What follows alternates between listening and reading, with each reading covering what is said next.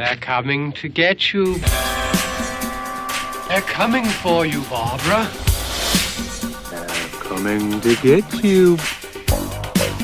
Coming to get you, Barbara.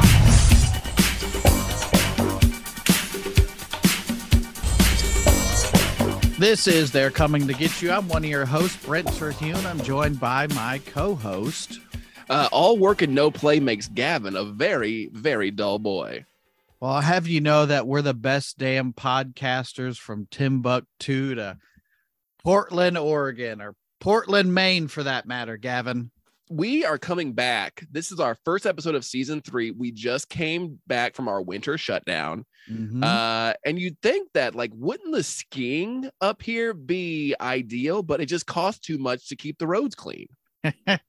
of course, uh, you saw the episode title, but we're talking about The Shining. I want to do one time at least one where we name the episode of the movie we, we don't talk about. They're like, oh, they're gonna talk about The Shining, and then we're just talking about, I don't know, uh, Hatchet Paul 2. Blart, Paul Blart Mall Cop. Yeah. We're uh yeah, th- this is the uh all Paul Blart all the time podcast. so, So, uh there Kevin James will be he, he's in the green room right now. He'll be in here in a minute. Oh, Kevin James. I hear he is not a nice person. I don't know. person. But we're gonna find out right now. Come on in, Paul Blart. Come on.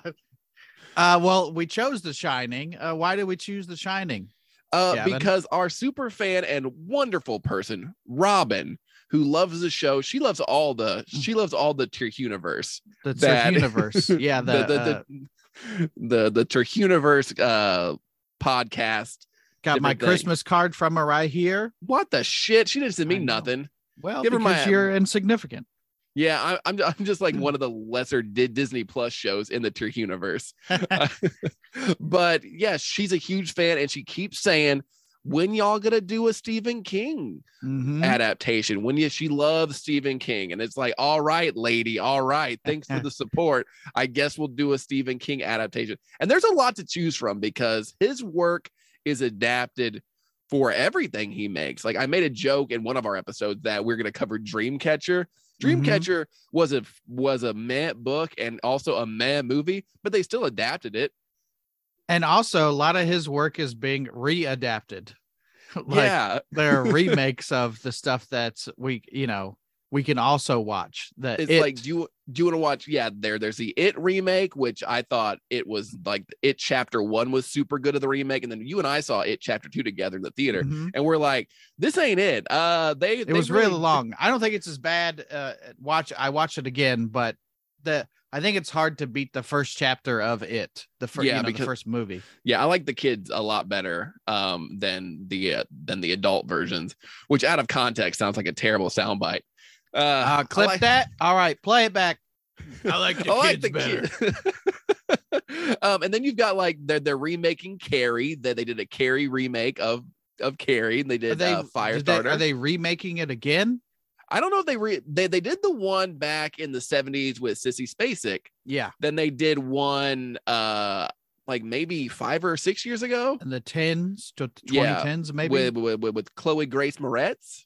sure as Carrie. Yeah. There's also the Rage Carrie 2, no affiliation, where she where she used her psychic abilities to throw CDs at people. So well and also we forgot uh, john travolta was in the first carrie right yeah, got oh my god oh my god, we got the pig's blood. what do they call pig's blood in Paris? Royale with cheese.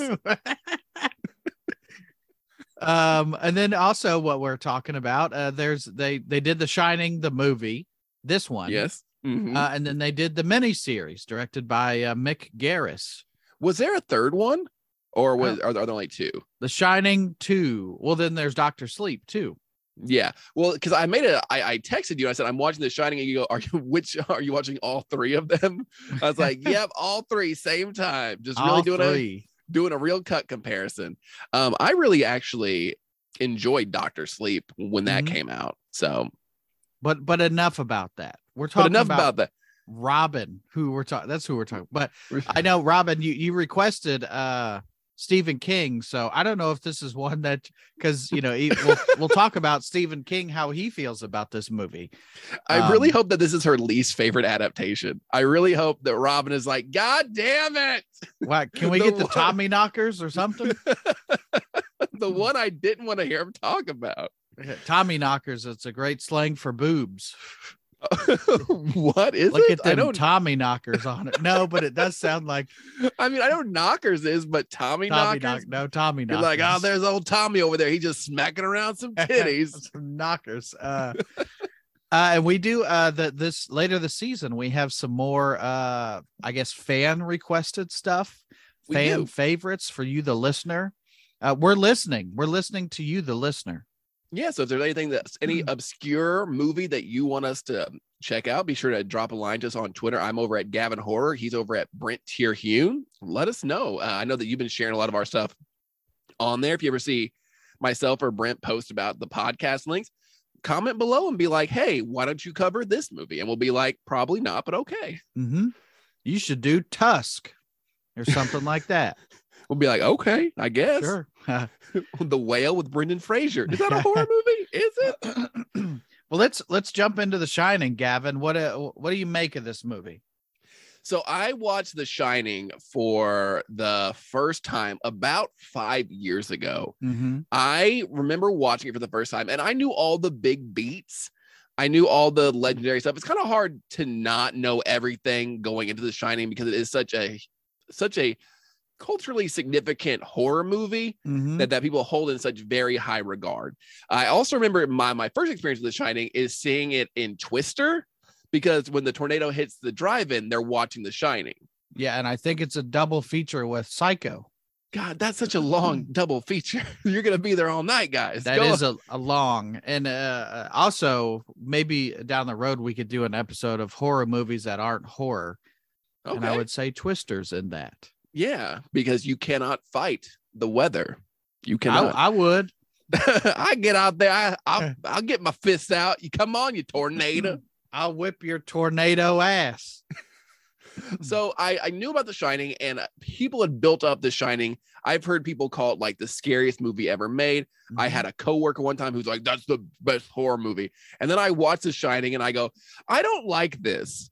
Um, I'm not a I'm not a fan. I I, I mm-hmm. appreciate everything it does. I've read I've seen fan theories, and I like those videos, but I always go into The Shining thinking I think I'm gonna like it this time, and mm-hmm. this happened again. I got about two i got about an hour and 45 minutes and i'm like i'm really digging this. I i maybe i was wrong this whole time. Then that last 45 minute drags out and i was like oh no i don't enjoy this. I, I Okay. i'm not a i don't enjoy this Uh, I I've seen The Shining a bunch. It's probably one of those weird comfort movies that I just will put on, which I know is weird. But if you know, if you're a fan of horror, you have some of those in the genre. Like I, I will also put on Silence of the Lambs.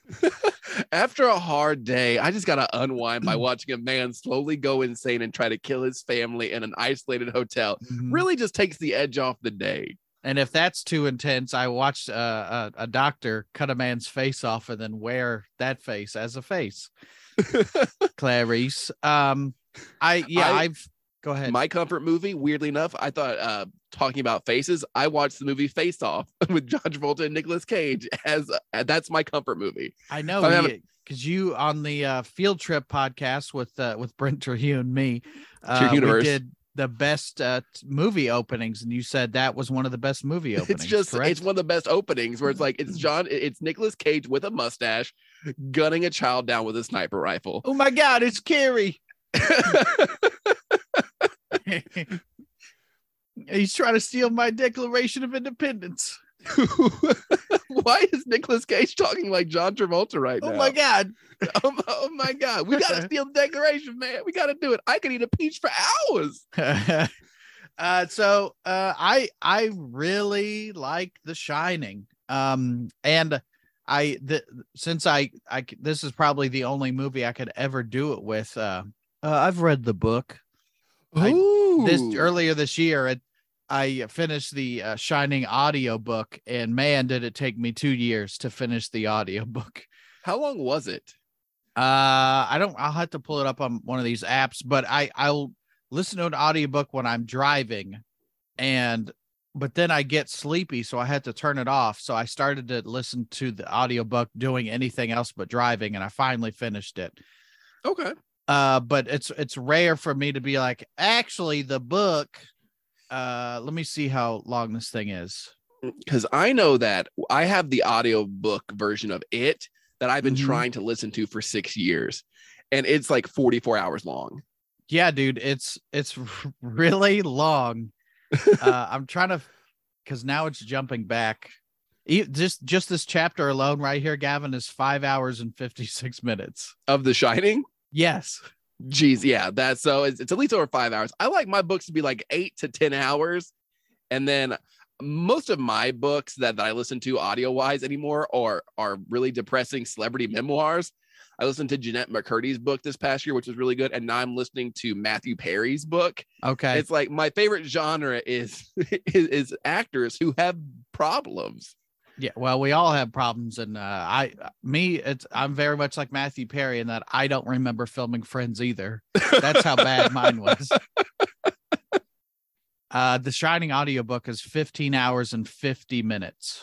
Okay, so it's not. I think Pet Sematary was about 12 hours or so, of maybe 12 to 15 hours. Yeah. that that that's the one that I've listened to of the Mhm. Stephen King universe. But but did you like The Shining as a book? Uh yeah, there's there's clear differences and I I have a list of some of the stuff and this this is going to be a longer podcast cuz it's a longer movie so we can't get into every facet of everything but Yes, there are other Um, podcasts that have probably done like a page by page comparison that we are just not equipped or want to do. well even last night I was try I sent you a, a clip that you just watched and we'll talk about it in later in the episode but just looking for extra stuff to kind of put on while I was doing notes and stuff for this episode. And I found on YouTube it's called uh, I Scream, E Y E Scream, and it's a it's a fan theory video, and it was like two and a half hours long. Uh, and the guy, one of the big things is that you can play The Shining forwards and backwards and put them over the top of each other, and they sync up. And also, he's saying the the movie syncs up with Abbey Road, the Beatles album oh, very much like Pink Floyd and uh, you know, Dark Side of the Moon and The Wizard of Oz. And uh, there's a whole other movie called Room Tur- 237 that I have seen, but I didn't rewatch for this because um, it's uh, all bullshit. what I believe to be bullshit. Uh, but that's another conspiracy theory type movie of of uh what this movie is actually about. It's called Room 2 237, I think. So if you want like more stuff after watching this long movie, by all means go check that out. and that for me is like I could I've watched some of those and I'm like this is a very well made movie. I just don't enjoy it. And Mhm. so many there's so many fan theories where it's like, well, I don't even know what it's supposed to be about anymore. Where they're like, well, there is a Native American head on one of the cans of peaches, which Mhm. actually is about the Indian burial ground, and the Grady twins are actually Native American representation. And you're like, I don't. I thought they were just spooky kids in matching dresses. Uh, yeah. I doubt, you know, your friend that's like, that's the scariest movie ever. I doubt he thought too much into the into the movie. He just thought it was scary, you know? yeah.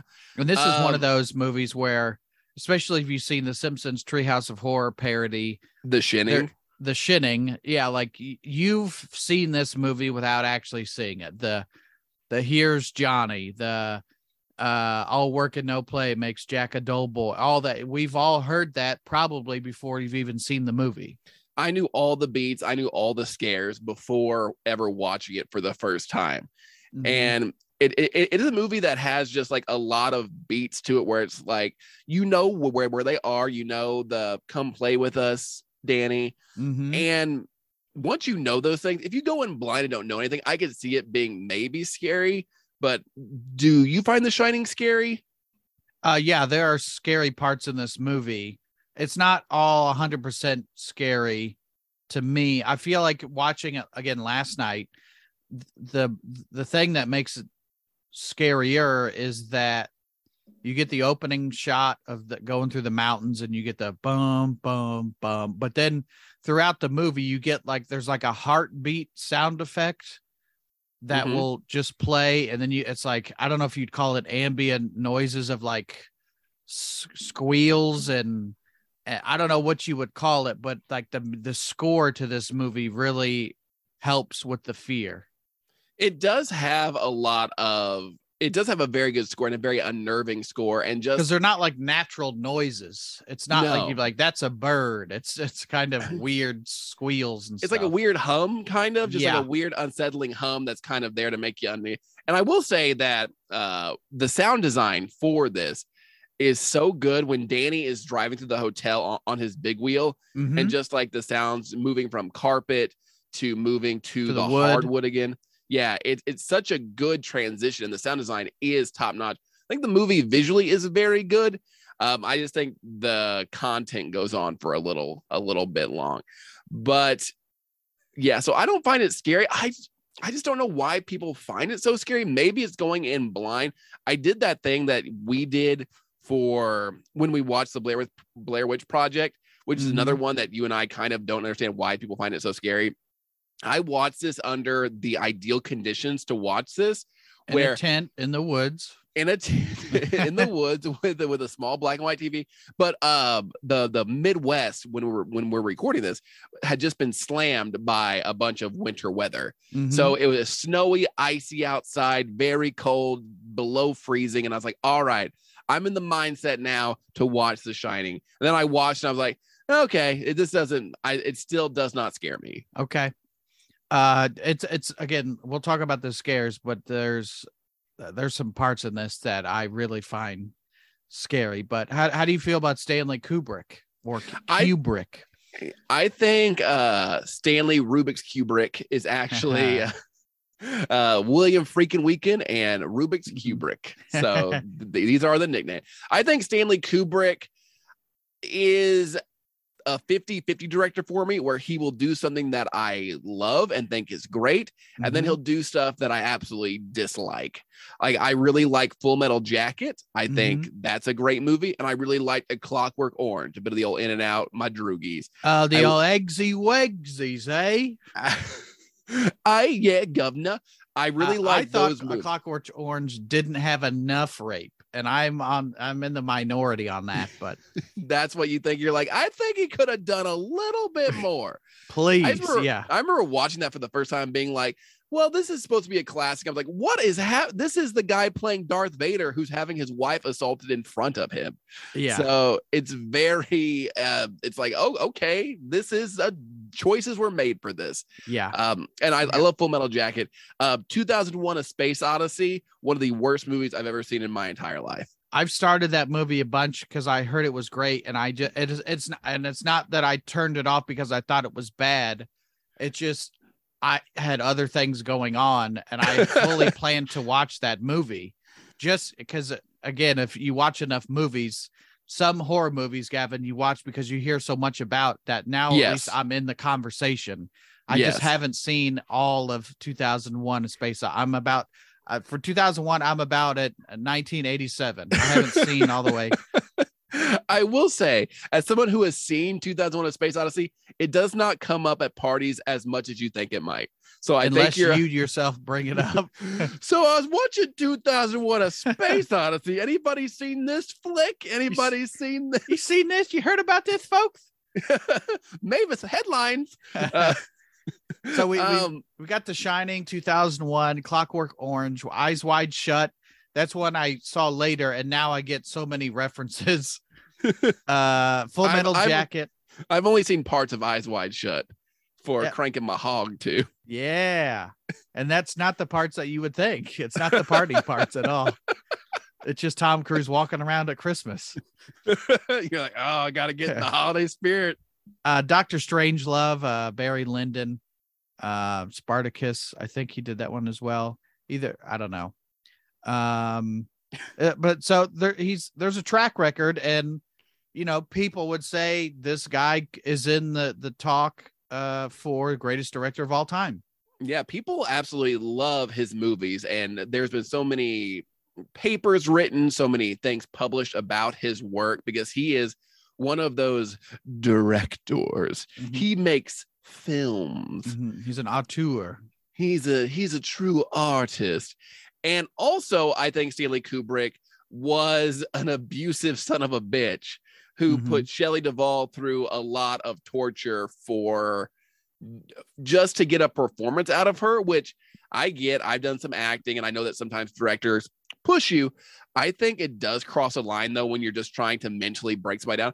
And knowing what we know about the process of filming The Shining and how poorly he treated Shelley Duvall, it's hard to go back and and watch it and kind of separate it. Where it's like she's Mhm. giving a good performance, but she's also been mentally abused and broken down so much. How yeah, and how much of it is a performance, and how much it if is what whatever you need, Stanley. I'll just just stop yelling at me, you know. Yes. And So- it, there's a reason it's called acting and not real life. Like Yeah. you have to pretend that it's happening. Like I get you want to get good performances out of your actors, and I guess one could say, "Hey, it worked. What Yeah. he did worked," but it's it's not like I, I I had this discussion on the the field trip. Sorry to plug the my other thing again, but it was the crazy things directors did, and we talked about Stanley Kubrick and uh, me and uh another comic named uh, uh, Garrett Elzinga. But we were like, Don't be talking about other comics. You I can know, talk about especially show, another but G there, name. there are no Uh, other comics except for me. and we were like, yeah, this it's fine to push your people, but also have an understanding of when I say potato, that's my safe word, and stop, stop pushing me because it's getting to be too much. Like at a like if you were just at a regular job and your manager was doing that type of stuff to you, they Mm. would be fired. You know. Oh yeah. Oh yeah. And this was still during the wild west of the 80s where these movies were making so much money that they were kind of letting directors just be the wild west and do whatever they wanted. hmm So Stanley Kubrick, they're like, oh yeah, that's just how he be. Um, I'm actually Yeah. reading this thing here where the, the most famous story of the, the the the mental anguish that that he put Shelley Duvall through was um the iconic scene in the stairway where Jack Nicholson's uh being like stalking her up the stairs. She's got the baseball. I'm not gonna hurt you. Just gonna bash your fucking brains in. yeah. and apparently he made them do that take like 180 something times. And even though it was fine, so she was like really broken down. Mhm. And I, I read this on IMDb that uh Scatman Crothers, who plays um Dick Hallorann. yes, he is in the movie and he said that like he was just being tortured by Stanley Kubrick having to do all these takes. So his next movie was with Clint Eastwood, who likes Mhm. doing things in like one take we got it. we got it and he's like what and he like started he started crying because he he didn't he wasn't used to like not having to do like 50 more takes for no reason Yeah. How dare you make Hong Kong Phooey cry? That's the I did- voice of it- a child. Yeah, he's Hong Kong Phooey. Oh okay that is a that that is a fun fact that i just now learned You're welcome. but I- how do you feel about how do you feel about stanley kubrick movies I don't think he was harsh enough. I like them, and there's no, you know, you eh, watching any of these that you can't deny, you know, the casting choices, which that's not all 100% him, but you know, I think he Mhm. makes good movies that I that I enjoy, but Uh, to, to what extent? And you see, you know, there's a the theory that he also directed the moon landing, but I'm like, i th- this t- this went over. It's supposed to be a hundred and whatever days shoot. He did it was like a year. Like, there's no way that Stanley Kubrick is gonna make whatever astronaut jump off the spaceship again and do it d- again. Do it again. Again. so he would he didn't do the moon landing because it would have been too many takes too many takes and and then he would have messed with it and used certain cameras and stuff i i but i do i do like his movies and uh, then when, once you get into the method of how he gets them then that becomes problematic but at, at, i don't I, I don't know how you feel but i'm like well the deed is done and the product is there so i guess i might as well enjoy it you know but if he was making movies today i'd be like i don't I don't want you to be an asshole on yeah, I don't want you to be William Friedkin, you know, yeah shooting guns and stuff off, you know. I mean, to be fair, I'd rather him shoot a gun once than have to do it take 186 times. Yeah, Just you give this man a gun. in the foot and then you'll get whatever the, you'll, you'll you get want. what emotion, and you're like, "This is a funny scene. Why you? Why'd you shoot me in the foot? yeah. Hilarious." Uh, we had a, a budget of 19 million and a box office of 47 uh, million dollars. Came out May 23rd, 1980, which I find odd that it was a May release, but then it came out in the UK in October. So that's more like wintry. But May, it's just kind of it's spring, and then let's put this frozen tundra movie out. Yeah, the Overlook Hotel is closed after, or no, the Overlook Hotel's already open at that point. Yeah, So I think it's back open. Yeah. Yeah, they're they're back in season. Um, what always gets me about this is just how casual the interview process is for Mhm. uh, Jack Torrance. Like, all right, well, uh, and w- watching this again, I don't want to go go by the movie beat by beat because we will be here all day. But my favorite thing is like the interview's going pretty well. There's that I actually when we were watching this, I asked Stephanie, I was like, can we fast forward through this car driving up the hill? I know I, I've seen it. It's it's it's majestic. Bum bum bum. and she's like, no. And I was like, all right, guess, guess we're gonna watch this. He goes through the interview process, and then the guy who's interviewing him, the Overlook Hotel guy, is like, Well, I don't know if you've heard this, but there was a tragedy. And he's like, No, I didn't hear that. yeah. And then, like, what a weird way to end an interview. Like, I get being full disclosure, but he's like giving all the details. He's like, Well, he went a little crazy and killed his family with an axe. And it's like, God damn. Yeah, and, and he kind of laughs. He's not. He doesn't think it's funny. But how else do you say this to somebody else? God, did you hear about this last guy? Did you hear about Woo, you- this have- guy. if you have a job interview at a Wendy's, like, all right, so you're like, you're you use the fryer. Mhm. Also, by the way, there was a guy who was a second key. He could close the store. Uh, he killed all of first shift. Uh, put their heads right in the fryer. But Mhm. uh, all right, let's let's get you making them Dave's doubles. We ready? Let's do this. Now, how do you, how would you? Because besides the, the the the being haunted and the murders and whatnot, Gavin, I feel like taking this caretaker job at the Overlook Hotel for me is a dream job. like You th- you think it's a dream job? Yes, I'm all I would love to be in isolation for 5 months in the winter. Uh, I don't know how to fix anything. You'd have to show me how to run the boiler, but I love the thought of being alone for 5 months. I think I like that idea too until I realize there are sometimes when I'm in my house by myself for like a week and I don't, and I Mhm. just go to, I, I work from home sometimes. It's like, I need to go touch grass. I think I need to just go talk to another human which is- person. that's not a euphemism. You really wanted to go touch the grass. I want to go touch the grass. Yeah. I want to touch it. I want to look at it. I just want to be outside. I want to run through the halls of my high school. Scream at the top of my lungs. No, I mean, the, we had a lot of isolation the past couple of years uh, due to the, you know, that thing called COVID 19, We- we oh, were oh, in oh, that hoax. Oh, that liberal the hoax. hoax, the pandemic. Uh, we we were in isolation, and that you know, for many of us, probably the longest time without uh, being inside, not being around people. Even you know, after stuff opened back up, I still wasn't going to do a lot of stuff, and that's probably the closest we got to The Shining. And even I got a little stir crazy, and I had all the technology. I had all the movies, all the music. So I say it's a dream job. I'd probably get antsy and and stuff like that, but I would love to be in isolation and and just and to live in a hotel. That's half my life anyway. Yeah. But to have the run of the place, I think that'd be great. Are you gonna take take the caretaker job at the La Quinta Inn? I would, yeah. pool, you could you could use the pool after eleven. Nobody says anything to you. Nobody says shit if you're running the place. I think for me, it the isolation sounds okay. I, I think I'd be like, I could get so much writing done. I could make so much content, and then I'd be just Mhm. like doing nothing. I I wouldn't want the job because it sounds like a lot of fucking work. Like I know that he's like, well, it's not a very demanding job, but he's like, you got to mm-hmm. learn how to run the boiler, heat up different parts of the hotel. Anything that breaks, you got to go fix. And I'm Yeah. like, this sounds like you're, you're you're taking care of a house that is 50 times larger than any house you would ever own. and nobody else is around and you're 25 miles away from Sidewinder, the next town, and it's it says I wrote it down 20 feet of snow. So like you're stuck. And I think Gavin, that's that long intro of in the car. I think it's, you know, I think it's a great opening, but it's to show you, hey, you're out. You're out in the sticks. There's nobody else around.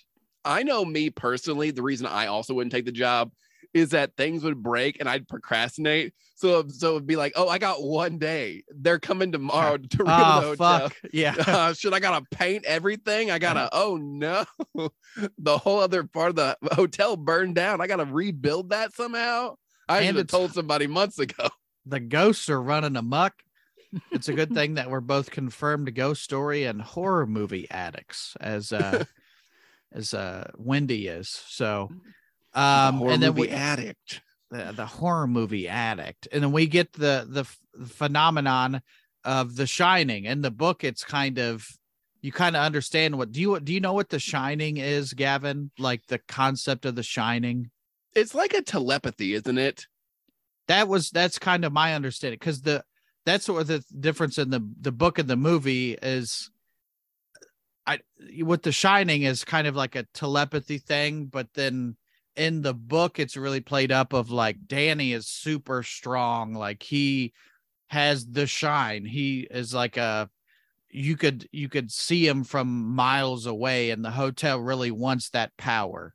Mm-hmm. which really uh, that's kind of one of the differences the hotel's really focused on danny as opposed to jack.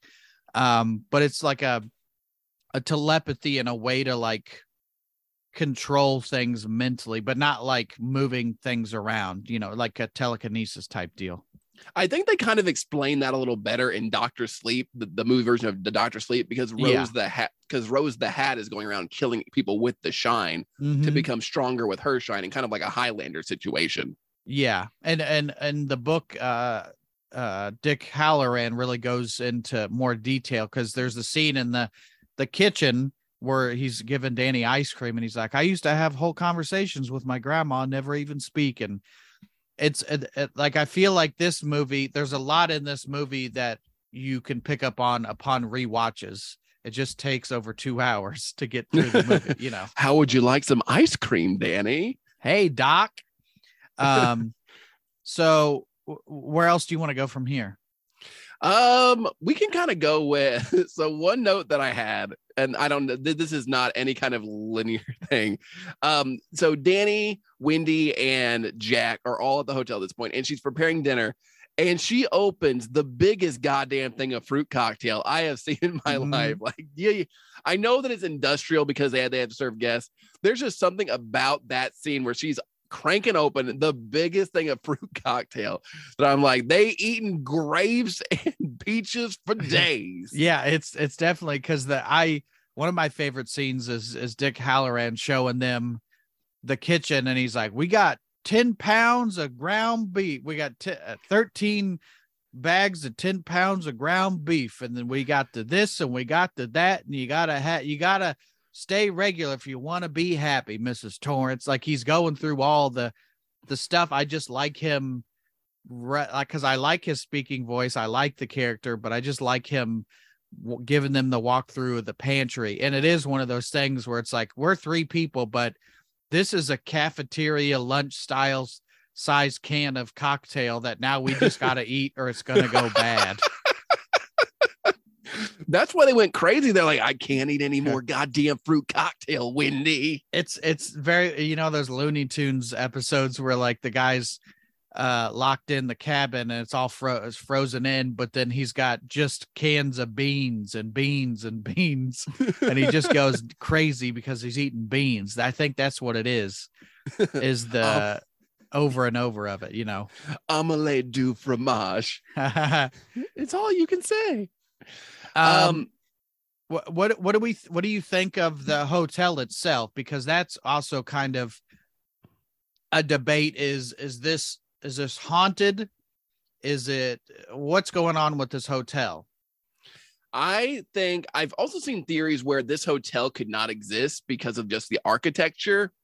yeah i don't like- care about that Okay. I- like i've seen uh, i want you to talk about it but i've seen that too and i'm like well it's also a haunted hotel or supernatural something is going on Yeah. so i'm like why wouldn't it be that way but that that's like i never have thought enough about a movie to be like actually that wall couldn't be there i don't i Yeah. just want to enjoy the the the Yeah, show I saw you know? one where it's like, well, the the office where Jack Torrance interviews, like it shows a window to the outside, but there's no way that there could be a window there. And it's like, why? Why do you know this? Why do you know? I think the hotel is haunted. Mhm. I do think that the Grady twins are there wanting Danny to come play with them. I think the party they have, I think those are all ghosts or people who have just been stuck there. I think I I don't know what the bear getting a beach means. Uh, that's in the book more because that, that those are two characters like uh, that were guests that I think most of the the people at the party and stuff are guests that have died in in a certain way, much like the lady in the tub. Mhm. uh, She died in the tub and she's there. Those characters play a more significant role, the dog and stuff, because again, if you uh, if you just saw that in the movie and you're like, why? I first I didn't even know it was a dog. I thought it was like I a it was bear a bear. costume blowing this guy which like is is a scary thought if you're running from your psychotic husband and then you just see two what you think are ghosts or not ghosts one's blowing the other and then they just look at you like like like you're inconveniencing them. They're like, do oh, you clearly, mind clearly, uh, I'm clearly I'm halfway to a Gleck here. So I don't know. I don't know what I don't know what your deal is, but clearly we're having some alone time. I'm gonna need you to close the door. and and that scene definitely with the music it's kind of that one's kind of like a, a sh- there's like a shaker or something going on in that scene i don't know how to describe the music it just if you listen to it you know but that i could see where that that's the fear of oh my god there's I, we thought we were alone and now there's two guys blowing each other one's dressed as a dog and one's in a tux like I like to imagine that that she's like not picking up as ghost yet. She's like, are these just weird stowaways? Have they just been Yeah. here? Have they been here the whole time? Like, well, when the hotel closes down, he dresses like a dog and blows me for about six months. rough rough it's a rough life, am I right? uh y- y- so we we've got that and then what about the the lady in the tub Uh, well, first off, some top tier nudity for for for The Shining. It's a little boring up to this point, but then he goes into room. It, it's it's room two thirty seven, right? yeah which in the that's again that's another thing in the book i think is room 217 i guess and it to me it doesn't matter but there's there's numerical stuff in this that'll that people say oh it adds up to this number and this number it's like man you could find the number 42 or whatever you're looking for in whatever i If- could i could take all these principles and do it with uh frankenweenie and Weenie and we'll have the same results you know If you add up the number, though, they add up to the number 23, starring Jim Carrey, which this movie actually predicted the number 23 with Jim Carrey so many years ahead of time. see Uh, see, boom, there you go. And it also pred- predicted Eternal Sunshine of a Spotless Mind. Weird, weird, weird coincidence. I know. In the mask, smoking. I thought the tub scene, there's so much in the shining that I understand that he's being that he's being like tempted by ghosts. He's Mhm, he has the thing early on where he says that he he quit drinking because I hit the boy and I got a little I love the little bastard. Yeah. So he's this podcast is mostly Bobolos trying to like hit a, a Jack Nicholson impression, and we're like in the ballpark, but not quite there. It's like an uncanny valley of impressions. uh, which I love. But he's he's sober. He's fighting his sobriety. He's like, well, we don't drink. So Mhm. so the whole thing is him like going slowly crazy, and then Lloyd the barkeep shows up and like trying to get him to drink. And you know he's being tempted. And one thing is like he's being tempted by by this woman in the bathtub, this beautiful naked woman who makes out with him And then Long turns in- legs. those long legs and uh wearing a she's like full frontal for this too Bush yeah the and president 4K, baby. in 4k yeah I was watching this producer wife last night. Of course, she's seen this a bunch too, but I was just like, get ready for the long legs. And she just rolls her eyes. But they don't make them like that no more no, no, except for you, baby. But except for you, what up? Um, and then she turns into like the old woman, and I guess is the old woman supposed to be the same woman, but but drowned and like decayed? I guess. I th- yeah, I think that's the the concept, and she's, uh, you know, again, I, I'll reference the book.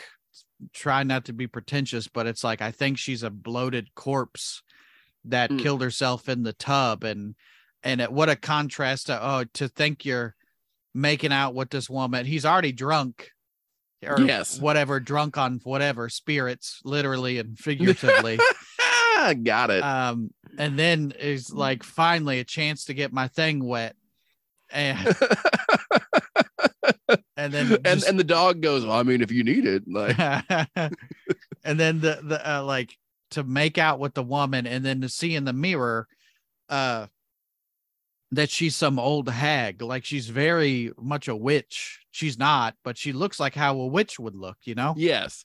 And like we we've all been there where we're making out with somebody in the dark, and then you wake up and you're like, oh, you are the corpse from The Shining. So I get it. i, went to bed with a 10 and i woke up from the with the corpse from the shining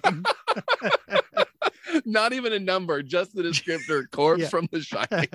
the tub lady from the shining oh, good old tub lady, she here. she at the club again. and there's a, a theory and i don't know that it's a, a theory or fan theory but i think kubrick has said it but also uh, it's in my notes somewhere but uh uh one of the movie critics is that anytime like jack is talking to somebody from the hotel like lloyd or the lady or what interacts with them it's always via a mirror.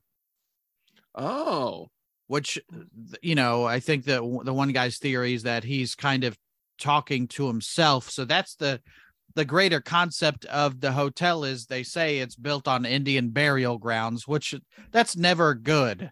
Whether it's poltergeist or uh, whether it's Pet indian cemetery. burial grounds or any kind of burial ground it's not good. Like I, I mean, good comes from that when you're looking for real estate, you need to ask, what is my mortgage going to be? How are the schools in the neighborhood? And is this on Indian burial ground? yeah If the answer is yes, you don't want to live there. You No. don't. It, it is cursed. And it, it- it's such a trope. And I- don't see it as much anymore, but it does seem to be like a 70s, 80s trope of like, oh, it's an old Indian burial ground. Because I guess Indian burial ground is the scariest thing Mm. of the 70s and 80s. Like quicksand for children. as opposed to like just a white people burial ground ah go ahead build it put in a hot build it. tub They didn't move the bodies. Okay, well, Sure, man. is that why everything in our house is unflavored when we cook? Is that why? uh, th- so we we've got the hotel built on uh, burial grounds. Then, I- like then we've got ghosts who, you know, at the end Jack joins the hotel. We've got Grady saying, "You've always been here, sir," and some of that i- uh, is like, do you think? Jack has always been there, or do you think he's been recruited by the hotel to become a new member? and then what we see play out with the party or the lady in the tub and all that stuff is i think there there's ghosts but then there's like malicious ghosts you know what i'm saying or demons or spirits I always get confused by the ending and what's going on in The Shining. I Mhm. think that I think Jack is in the now. I think Jack Torrance does, does exist with his family in ni- in 1980. I think that is true. And I do think that once he I think that once he does die in Mhm. the hedge maze, he freezes to death. I do think then then he does join the hotel because it gets him. It does Mhm. get to him. I don't think before that though he is actually part of the hotel. I the confusion comes though because of the July 4th ball photo from 1921 where he's front and center. Do you think that's why that that looks like him or do you think it's actually Jack or a, a, a previous version of him? i think that's him and now he's been recruited by the hotel and now he's part of it i think time with the hotel is not really a factor I think once you join, now you're just part of the hotel. And over the years, the hotel has picked up, whether it be Grady or whoever, to to be recruited. I think that's what happens. I, I could see that too. I, I do like this idea of the hotel retroactively photoshopping him into a photo. Mm-hmm. They're like, oh, got to make it spooky, got to put him in the photo.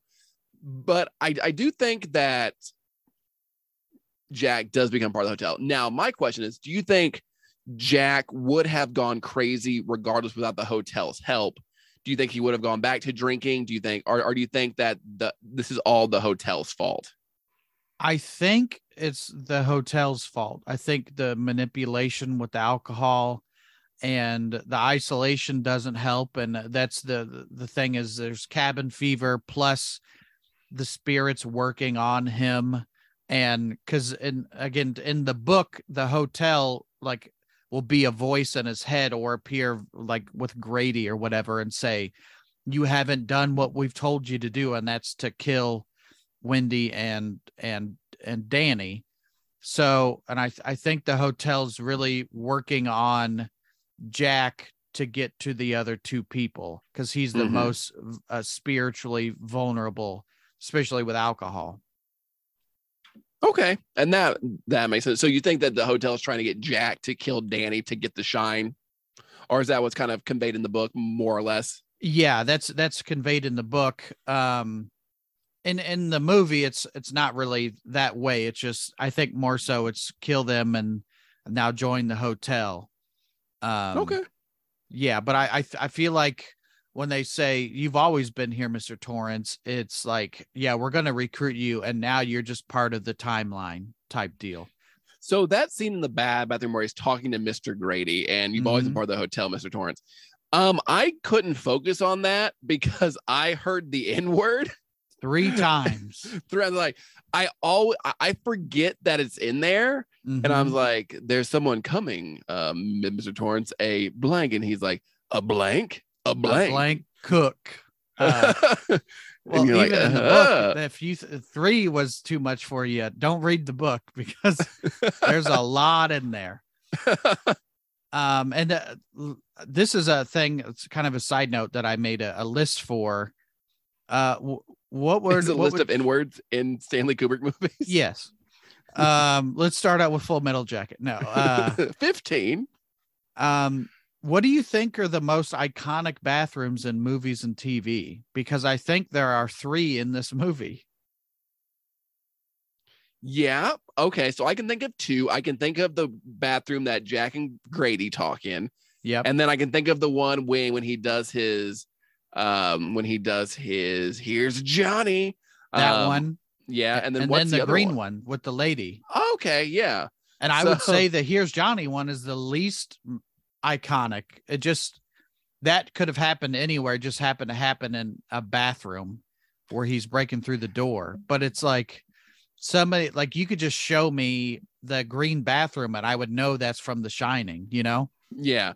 So on WatchMojo's top 10 most iconic bathrooms from horror movies, there will be three from The Shining, is what you're saying? It could be, and I made a list, and I I asked producer wife. She was sitting right next to me, of most iconic bathrooms. She she did say Pretty Woman, and I said I've never seen that, but apparently that. And I then I look up the list. Pretty Woman's on there. Uh, the Godfather is is an iconic bathroom only because he tapes the gun behind the the the toilet. Oh, yeah. Leave the gun, take the cannoli. Yeah, and all that that's diff- a different scene, but uh, but the, even the the one in The Sopranos, which you and I talked about before we turn the mics on here, that's kind of an I. They don't even go in the bathroom, but it happens there. There's the Dumb and Dumber bathroom when Harry shits all over. um, is the Saw bathroom on there? That's I had to Saw. That was my second most iconic one. With that, what came to mind was the bathroom and Saw. You've got uh, bridesmaids where they have the diarrhea everywhere. uh, the Big Lebowski when he's in the tub. Uh, they throw the marmot in the tub. I love that this this is the most niche list imaginable, like the most iconic bathrooms. Like somebody had to type this up for BuzzFeed or whatever. Well, the, and I was looking at lists, but then also I made my own list. That's how, because I was like, there's really are like iconic bathrooms in this movie. And then, of course, the one I forgot about, but was on the list, and why wouldn't it be on any list, Gavin, is Psycho.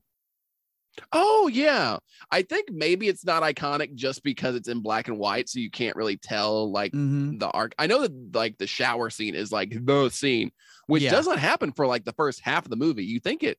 I was led. I, I watched Psycho for the first time uh, about two years ago, and I I was led to believe that it opens with that. Yeah. Uh, that that takes a long time to get going. But I and like Psycho. Completely it's great. changes the movie. You know, Yeah, they're just uh, uh, they they just swap it on you. What a And twist! a twist, and it's uh, it's one of those where yeah, it happens in the bathroom, but it's more so in the shower. Mhm. It's it's even like a smaller scene being in the shower, but that those are the one the list I made of the most iconic bathrooms because that I don't know that there's a, a huge list of bathrooms. well, you found so many. You Got 'em. so many. Got him. Got them. Um. So for you, what what scenes in The Shining scare you? What is what are the scenes that that make you uneasy or that you consider scary? Uh, the the tub lady that's the scariest for me because of the music, uh, the build up, uh, and then like you get Jack's reaction of seeing she's decayed, and then she she's like coming at him, but like her her lists are her wrists are limp, like kind of like like a witch lady would walk, kind of half zombie like, and he's like like his face, he's like. Oh, uh, like it's, it's kind of uh, when like Jack Nicholson is like drunk Jack Torrance. It's kind of very cartoony, you know, but like just him reacting is crazy and the music, and then you get that heart pumping sound. It's Yeah. all if that on mute is not as effective, but that scene to me is very scary. On mute, you're like, just get it, Jack. Just get it. Like hey, she's a- man, she decay or not, work around it. She got them needs. um, so that's that's the scariest to me. What about you? Uh, for me, if I had to pick a scary scene, I think I don't. I it- it's hard to pick because I don't find much of this scary. I Mhm. think the one that the jump scare that always gets me is, is when Dick gets the axe in the stomach. I Yeah. think that gets me. That's a good jump scare. But I guess the unsettlingness of the the blood coming out of the elevator because the sound design is so is so creepy and unsettling yeah. and just the, the way it pours out that is probably the scariest the, the quote unquote scariest scene for me And that's I don't know how much you looked into it, but that was the trailer for this movie. Was the blood scene? I watched the movie and then it said watch the trailer next to it, so I clicked on that. Um, and I had heard that it was the trailer, so it's it's pretty much just a shot of the elevator and then a scroll of The Shining, starring Shelley Duvall and and uh, Jack Nicholson, written by you know uh, Kubrick and the lady. Um, it's a scroll and the, and it's the music, but then the doors open and then the blood just pours out. And it's to have that be your trailer where it's just like we're not going to tell you anything about it, but isn't this cool? so that trailer i did read up about, about the trailer that back then you couldn't show blood in a trailer And what so Like- what was it, Gavin? it was rusted water That's why I do that. Like it's it's rusted water. Clearly it's not. It's blood, but it's it's like it when on wrestling they don't want to show blood, so be like they'll just be like, yeah, that's he's just leaking some rust water out of his face. the old crimson mask of rust Yeah. water of rust water now what they do is when they go back they have to show everything in black and white for wrestling yeah, so it's just it makes it look somehow worse you're like Mhm. this uh, this is i know it's not red anymore but now it just looks like he's been shot in the face yeah, we we all know this is blood, but it's rust water what It's a good. cool movie trailer. Like I to my right, right here, I have a picture of just the blood elevator right here, Gavin. yeah Like, it, it's it's a very good it's a very iconic scene and when you think of the shining i when you think of the shining what three what three scenes do you think of uh, the blood elevator um for me the lady in the tub and then maybe just anybody would say that the twin girls but there's plenty more but yeah Those three, for, for, for me it's blood elevator here's johnny and the play play with us danny that mhm, for me. And even though i don't particularly care for the shining and i do think it is a little bit i i find it boring. That's that's my main thing is i just kind Mhm. of find this movie boring. I still have enough sense to appreciate what it did for the genre and how it kind of elevated things for it. And it's like rewatching it, I it's not one that I want to go on my, my way to rewatch, but if I but if I need to rewatch it for somebody wants to watch it or for a podcast, I'm not like, oh God, I gotta watch The Shining again. It's just not something that I, I'm gonna put on for like leisure, like Yeah. you do. for leisure. Um, For leisure, put on your leisure suit and put on The Shining. and it's one of those where it's like this will the shining will be on top 10 scariest movies of all time or best horror movies it'll be in the top 10 if not top 5 but what i find interesting is that it's the shining but save for doctor sleep there's not really been there's not they've not expanded on the universe like it, it- with other movies it's like let's make eight sequels the shining is just kind of the shining which is The Shining 2 Electric Boogaloo. yeah The like- hotel's back with a new family. Motel Six. Um, but it, it's it is one of those where it's like it just kind of a huge movie, and then there's hasn't really been much. There's Doctor Sleep, but that's later. I to me, The Shining is just a standalone movie. You know, Yeah, even though Doctor Sleep, which I did see and I did enjoy quite a bit, Mhm. I I think I like the Doctor Sleep movie better than The Shining. I know a lot of people would, won't, won't like me saying that, but I think as far as a movie experience goes, I enjoy Doctor Sleep more, Mhm. even if the, the Shining is more significant. But yeah, I'm surprised that Stephen King doesn't do a lot of sequels. I don't think to his books. I know he goes and revisits things sometimes, he, but he's he not. builds a universe. Yeah, he does build a universe where a Derry Maine, and like Maine there. I and honestly, Robin, I'm sorry if you're just like I've read every Stephen. You're you're, you're so wrong right now. I've only Uh-huh. I've I've only read fully one Stephen King book, and that was the audiobook for Pet Sematary. And then I have started so many of them, and then I just don't finish them because I have the ADHD. uh, well, let- let's. You're, you're talking about reading books. Stephen King was told that Kubrick had uh, his staff bring him stacks of horror books, as he planned uh, planted himself in his office to read all of them. And this is a Kubrick secretary heard the sound of each book hitting the wall, uh, like thud. He's he's taking the books and he's throwing them. If it didn't catch, uh, you know, didn't really spark anything the first couple pages. Finally, one day the secretary noticed that it had been a while since she had heard the thud of another book against the wall. Uh, she walked in to check on her boss and found that he was reading The Shining. Ooh. You imagine just the- getting a stack of books and then if you don't like it, throwing it against the wall. I mean, that's a pretty boss way. They'll be like, another one. Yeah. This one is Next. garbage as well. Another one. Uh the casting, Nicholson was Kubrick's first choice. Uh but then there were other considerations, including uh, Robert De Niro as Jack Torrance. And De Niro said the film gave him nightmares for a month. Uh, Robin Williams and Harrison Ford. Could you see any of those people playing Jack Torrance? Because to me, it's now it's it's always been Jack Nicholson, sir. But could you see anybody else of those people playing Jack Torrance? I could see Robert De Niro doing it. I don't think he'd do a very good job because he, at that point, he'd done Taxi Driver, he'd done Godfather Part Two, and he was kind of becoming a mob movie type guy, I guess. Mm-hmm. So to see him be like just Robert De Niroing all over the, the Shining, I don't know if I would have enjoyed as much. Robin Williams, I think, would have been very, very interesting. but I Mhm. don't know if Robin Williams at this time would have had the. I don't know if he had been able to come into his own yet as like a serious actor to truly portray it. I think it would have been more wacky and zany. Yeah. Hitting And people with a hammer, but it like squeaks when you hit people with Yeah. the hammer or something. Because I think Oh, I, it's, it's think- just the it's just the the genie from Aladdin trying Oh. to Terra. you never had a friend like me. um, and then Harrison Ford. I I feel like all three of those could have played the character, but to me, to me in my head, it's Jack Nicholson, of course. You know, Yeah. As for Wendy, how do you feel Shelley Duvall does? I think it's a great performance, and the, the problem that Stephen King had with it is that the character is kind of meek and just goes Dumb. with the flow. Yeah, not dumb, but the, the Kubrick's thinking was that a smart woman wouldn't have stayed with Jack for this long.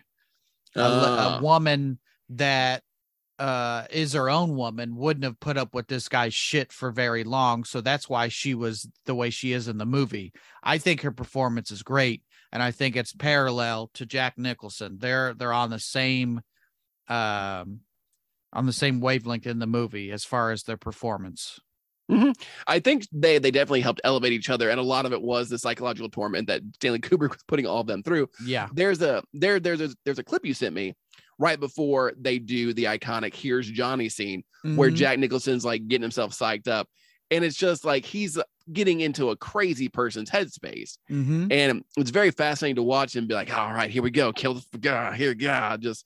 And like really his getting- he's like kill murder ki-" like he's saying these words out loud and swinging an axe and one of the sound guys just gotta like duck out of the way He's like, It's "Uh, on I'm just trying to get my, I'm just trying to get my union card. I'm just Yeah. trying to, just trying to get up. I'm just trying to make it up here. As he, and then he he kills a PA for no reason. He's like, I can. he was a character." method actor and Taylor Cooper's like, good, good. He had no family. No one will miss Yes. take your weapon strike me down. I will become more powerful than ever before. um yeah that i that's a clip it's it's from like the half hour making of the shining i think it's probably on youtube but that clip in particular i go back and watch like once a month for whatever reason to watch Jesus, jack what is- nicholson just get in little worried about you. character it's more of an worried about you. acting technique than anything like and i'm not an actor but i i like the seeing the process of him swinging this axe and kill and murder and like i just think it's a, it's an interesting look and to see how he got into character they had to build a stronger door for him to cut through because they they built a prop door, but uh, he was a volunteer fire marshal and knew how Mm-hmm. to like swing an axe. So he- they're like, all right, he's going through it too fast. They'd like build a harder door for him to cut through. yeah i think uh, i have it somewhere in the notes but it was like how many doors you gonna go through dude that that's more for stanley kubrick than anybody like I'd be so tired. Hey, have you ever chopped in it? Have you ever used an axe before? sh- have i yeah yeah Sorry, I didn't know I was insulting your masculinity. I'm gonna after I after I hop on this podcast, I'm gonna go chop wood for the winter. Actually, so- character builds I chop wood like uh, the dad from The Witch, just a big pile. how much how much wood do we need? There's no problems when you're chopping wood.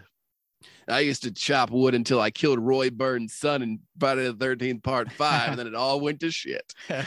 Um, so chopping wood though, it's a, it's exhausting because you got to swing it the whole time, and then just to do so many takes, like I'm sure there's a take of Jack Nicholson, like, God damn it, Stanley, can we can we can, can we stop for a little? Just just need to, can I get some Gatorade or something?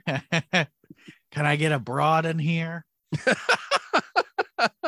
all right, here's another another PA. Have your way. I'm not. I'm trying to nut and run. There we go. I'm trying to. Here's Johnny.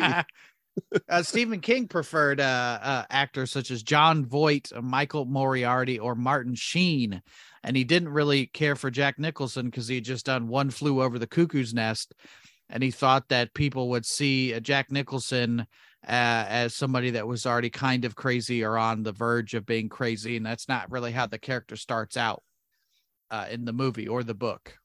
And now, if they now if only we look back at Jack Nicholson's career, I'm so glad he hasn't been typecast as crazy or Mhm. unhinged at all. That's true. He definitely has. Uh, although uh, Jack Nicholson initially suggested Jessica Lange uh, for to be Wendy, I think it she pla could have played it, but I think again it's not can't be anybody else but Shelley Duvall. Um, and uh, and again, it's it's one of those where, uh, a lady wouldn't have stayed with Jack if she was like a a real boss bitch. Yeah, so she's got to be meek. a real Lizzo would not have stayed with Jack Nicholson for for that long. She would have got her flute, felt good as mm. hell, and got out of there. Hit Jack over the head with a flute. Now, how do we feel? why. I don't know why why I went to like who's the most boss bitch I can think of. Lizzo. I was murdered by a flautist. um, one thing we haven't talked about is Danny Torrance. That's and what I how- was. I was going to Yeah. say that. Yeah. Danny's not here right now, Mr. Torrance. Mrs. Torrance. That that is it's it, that with the finger thing with Tony. It is would be hard to showcase The Shining, but it, what it's an easy way is to have him just use his finger like this. Yeah. And that's also sometimes if you're with a girl, give her the old shining, see how she feels about it.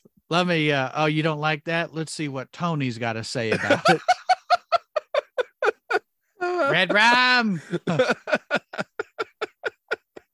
how do, how do you feel about Danny? Because I feel like Danny, uh, I I feel uh, with child actors, it's really easy for me to get annoyed by a kid, but I feel like Danny does a great job, and he's one of the better child actor performances, maybe besides like Danielle Harris in Halloween four and five.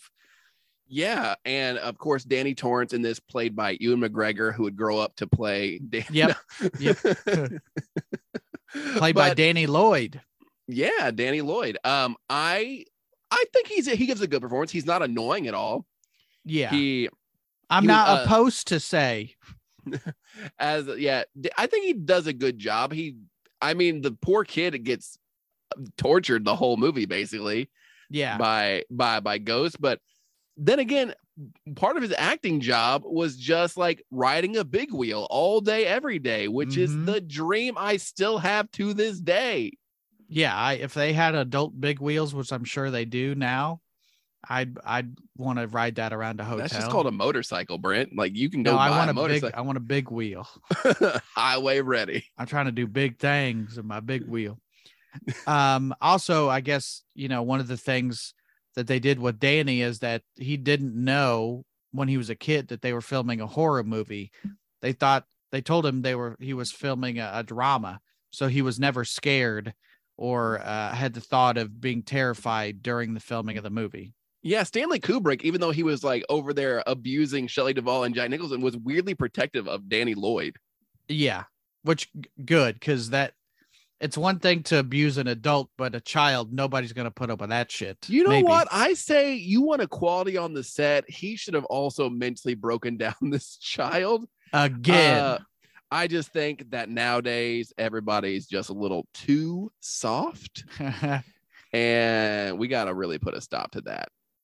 do do you do the finger scene again, again, again. Um, Do it again. Stop doing it. Uh, uh, also another movie that because he was Kubrick is looking for a horror movie to do. Do you know the other movie that he turned down? We've talked about it on this show. Is it Poltergeist? No, it's The Exorcist Oh, that makes sense. by uh, William Freakin Weekend. So we like they probably would have been similar performances. We already talked about it on the episode, but like shooting a gun off in somebody's ear, like they have very similar ways of getting performances out of people. By just uh torturing them, basically. Yes. Um then uh, we have the uh the uh the photography and the and the movie uh we have the it's not the Panaglide and it's not the Astroglide because I said that on the Halloween episode. the Astroglide camera. It, it was the uh Steadicam. So that's how we get a lot of those scenes with the big wheel going from the hardwood to the carpet. They had to uh, like in that making a documentary. It's the camera's like strapped to a guy and he can hold it, hold the camera still, and follow at a high rate of speed. And then they also set it up on a rig, much like a wheelchair.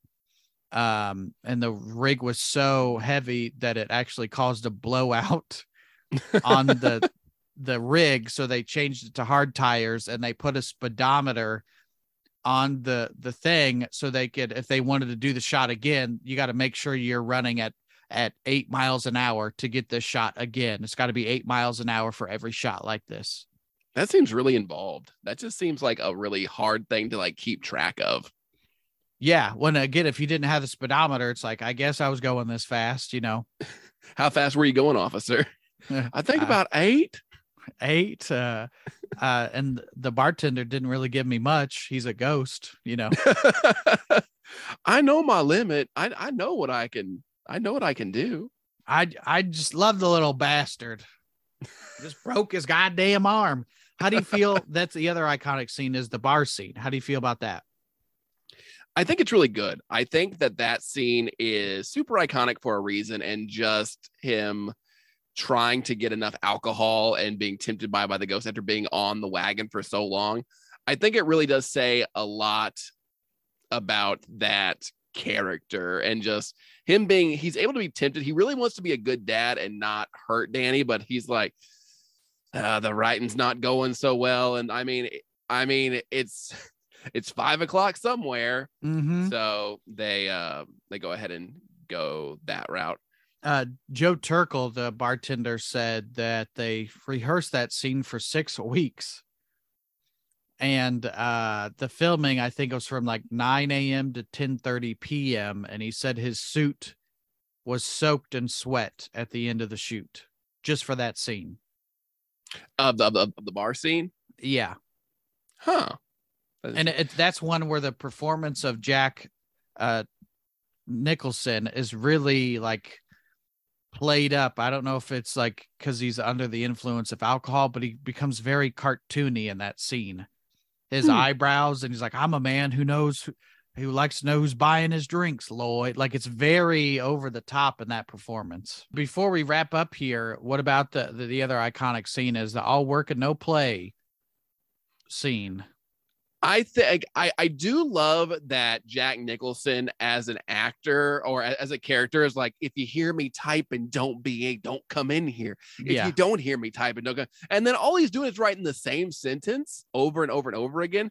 And that doesn't sound like a lot in this world of like computers and copy and paste. But this man has to type all work and no play makes Jack a dull boy like the whole time yeah. like like he has to just do it the whole time and it's just like what are what are you doing buddy what are what are we doing And the the rumor is that uh, it was either Kubrick's secretary or Kubrick who actually typed all that out in different fonts and different ways, and then they reshot that scene uh, in different languages for other markets. So there's the German version, there's the Spanish version, and it's and it's all not all work and no play makes Jack a dull boy. There are different uh phrases that they use, and some of them make no sense to me but it's translated make perfect sense.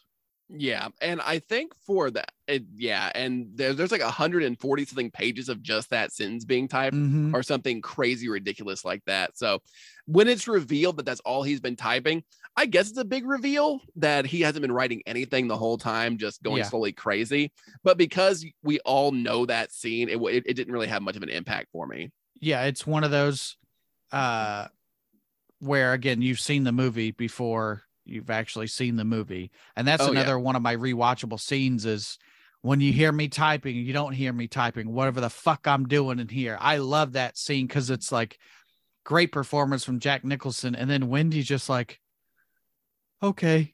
And then just walks away. I'm like, God damn, stand up for I yourself feel- or something. I feel bad because I wonder if that's how I come across some sometimes as like a creative person, whereas like Stephanie will come in here and like ask me something, and I'm like, I'm trying to work in here. I'm It's- it- trying to. Have you have you have you eaten yet? No, Yeah.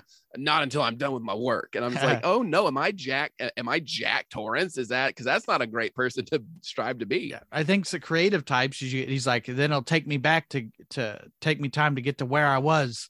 Sometimes you could be a, and le- a level five creative, but you but you had to go through steps one through four to get to that five. And if somebody interrupts, then you got to start at one again to get back to that level five of creativity or whatever. You know, yeah and and it's it's hard being a creative person because some people don't understand that that process so Mhm. it's just like well can't uh, a perfect example was um when i i shot some content for my youtube channel the other day and i i recorded like a half hour worth of footage and when i went to play the footage back my audio was fucked up Mhm. and like it had a buzz i could it, it was unusable and it's just like i now have to go back and reshoot this entire half hour of stuff Mhm. and like ultimately doing it again actually made it better but it's like well did i do it trying to recapture the energy for anything that, that you're doing creatively can be very very tough and getting back to that headspace and the more you do something the less enthused you are or more excited you are so Mhm.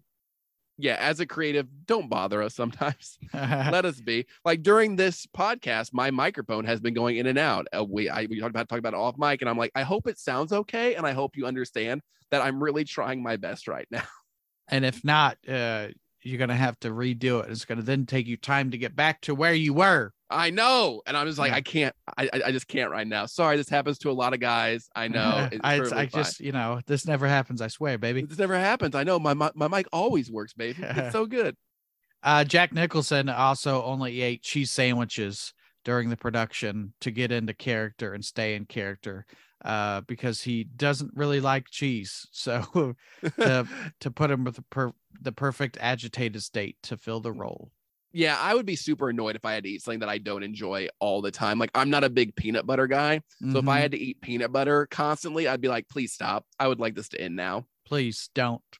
Please Uh, don't. we, we've also got Here's Johnny. It was from the Tonight Show. Everybody knows that. So Nowadays it'd be like, here's Jimmy, and be like, oh no. You here's Conan. Here's Chevy. Could you imagine if it was if it just been done a few like a decade later, be like, here's Jay Leno. Hey everybody, what's going on? Hey, how you doing, folks? Here's James Corden. Which is actually the most terrifying that that, that, that he could have said. doing a, a carpool karaoke in the snowcat. We're singing I've got you, babe. Uh, let's wrap this up. Gavin, did you have uh, some oh shit moments? I think the oh shit moment for me is the blood coming out of the elevator. I think that's such Mm-hmm. an iconic scene that you immediately when, when you see that scene, you immediately know what it's from.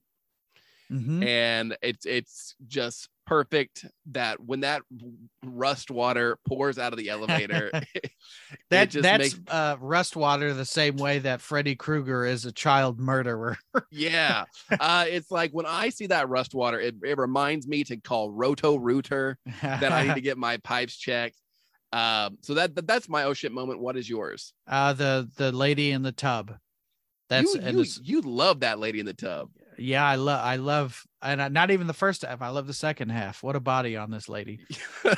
you know what? body. Everybody, everybody deserves love. Everybody. Um, and then what was your favorite kill? I don't know that we. This is a movie that is doesn't have a lot of kills. I think there's one.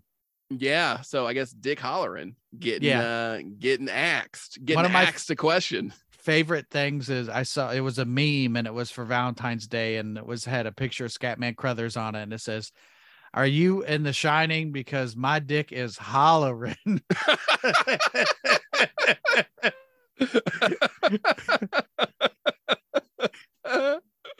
That the best Valentine that I cannot wait to give to my girlfriend this Valentine's Day season. um, and then uh, if you like The Shining, what other movies should people check out? Uh, anything by Stephen King, really. I think Carrie's really good. I think it, either the original miniseries or it chapter one and 2 Mhm. that they did uh about uh with the Bill Skarsgård version. I think that, those are really good. And then mm, Pet Sematary. Pet Either one. I, I think the I don't think either Pet Sematary is super great as, as an adaptation. I think they both have their shortcomings. Mhm. But I guess the one with um, Fred Gwynne would, would be the one I'd recommend. sometimes dead is better. Sometimes it- is better, y'all. There's a reason that people say the book was better. It's just because you can have a thousand pages as opposed to two hours to Yes, R- rarely does somebody say the movie was better than the book. that is true. That, Uh, that but is I do think Dumb and Dumber, the movie was better than the book. uh, and what what movies would you recommend? the Doctor Sleep, I would say, if you like this, then it's you know it's The Shining, Yeah, uh, sequel. It's got uh, Danny Torrance, it's got uh, Scatman and uh, Wendy in it, and even Jack Torrance. They do a good job of blending the the book Doctor Sleep, but then also not like changing some of the stuff that happened at the end of The Shining, the book versus the movie, um, because the spoilers in the book, the hotel burns to the ground, but everybody knows The Shining movie, so uh, Mike Flanagan had to like bridge it and be like, well, we all know The Shining, the movie, so, but this is The Shining, the book versus Doctor Sleep. So I think he did a good job of that. So I would say Doctor Sleep okay, awesome. and Psycho. cool, If cool, we're talking about hotel horror. Yeah. Also, Vacancy with Luke Wilson. No, I don't know. uh, that I any final thoughts, Gavin? The Shining is a movie I like discussing, but I don't like watching. I still think it's boring. And if it's the scariest movie you've ever seen, uh, watch something else. Uh, Uh, well, G- Gavin, uh, we got to wrap up here and uh, just let you know if you hear me and I'm I'm in here typing or not typing or whatever the fuck you hear me doing, it means stay out. Barbara. They're coming to get you. They're coming for you, Barbara. Coming to get you.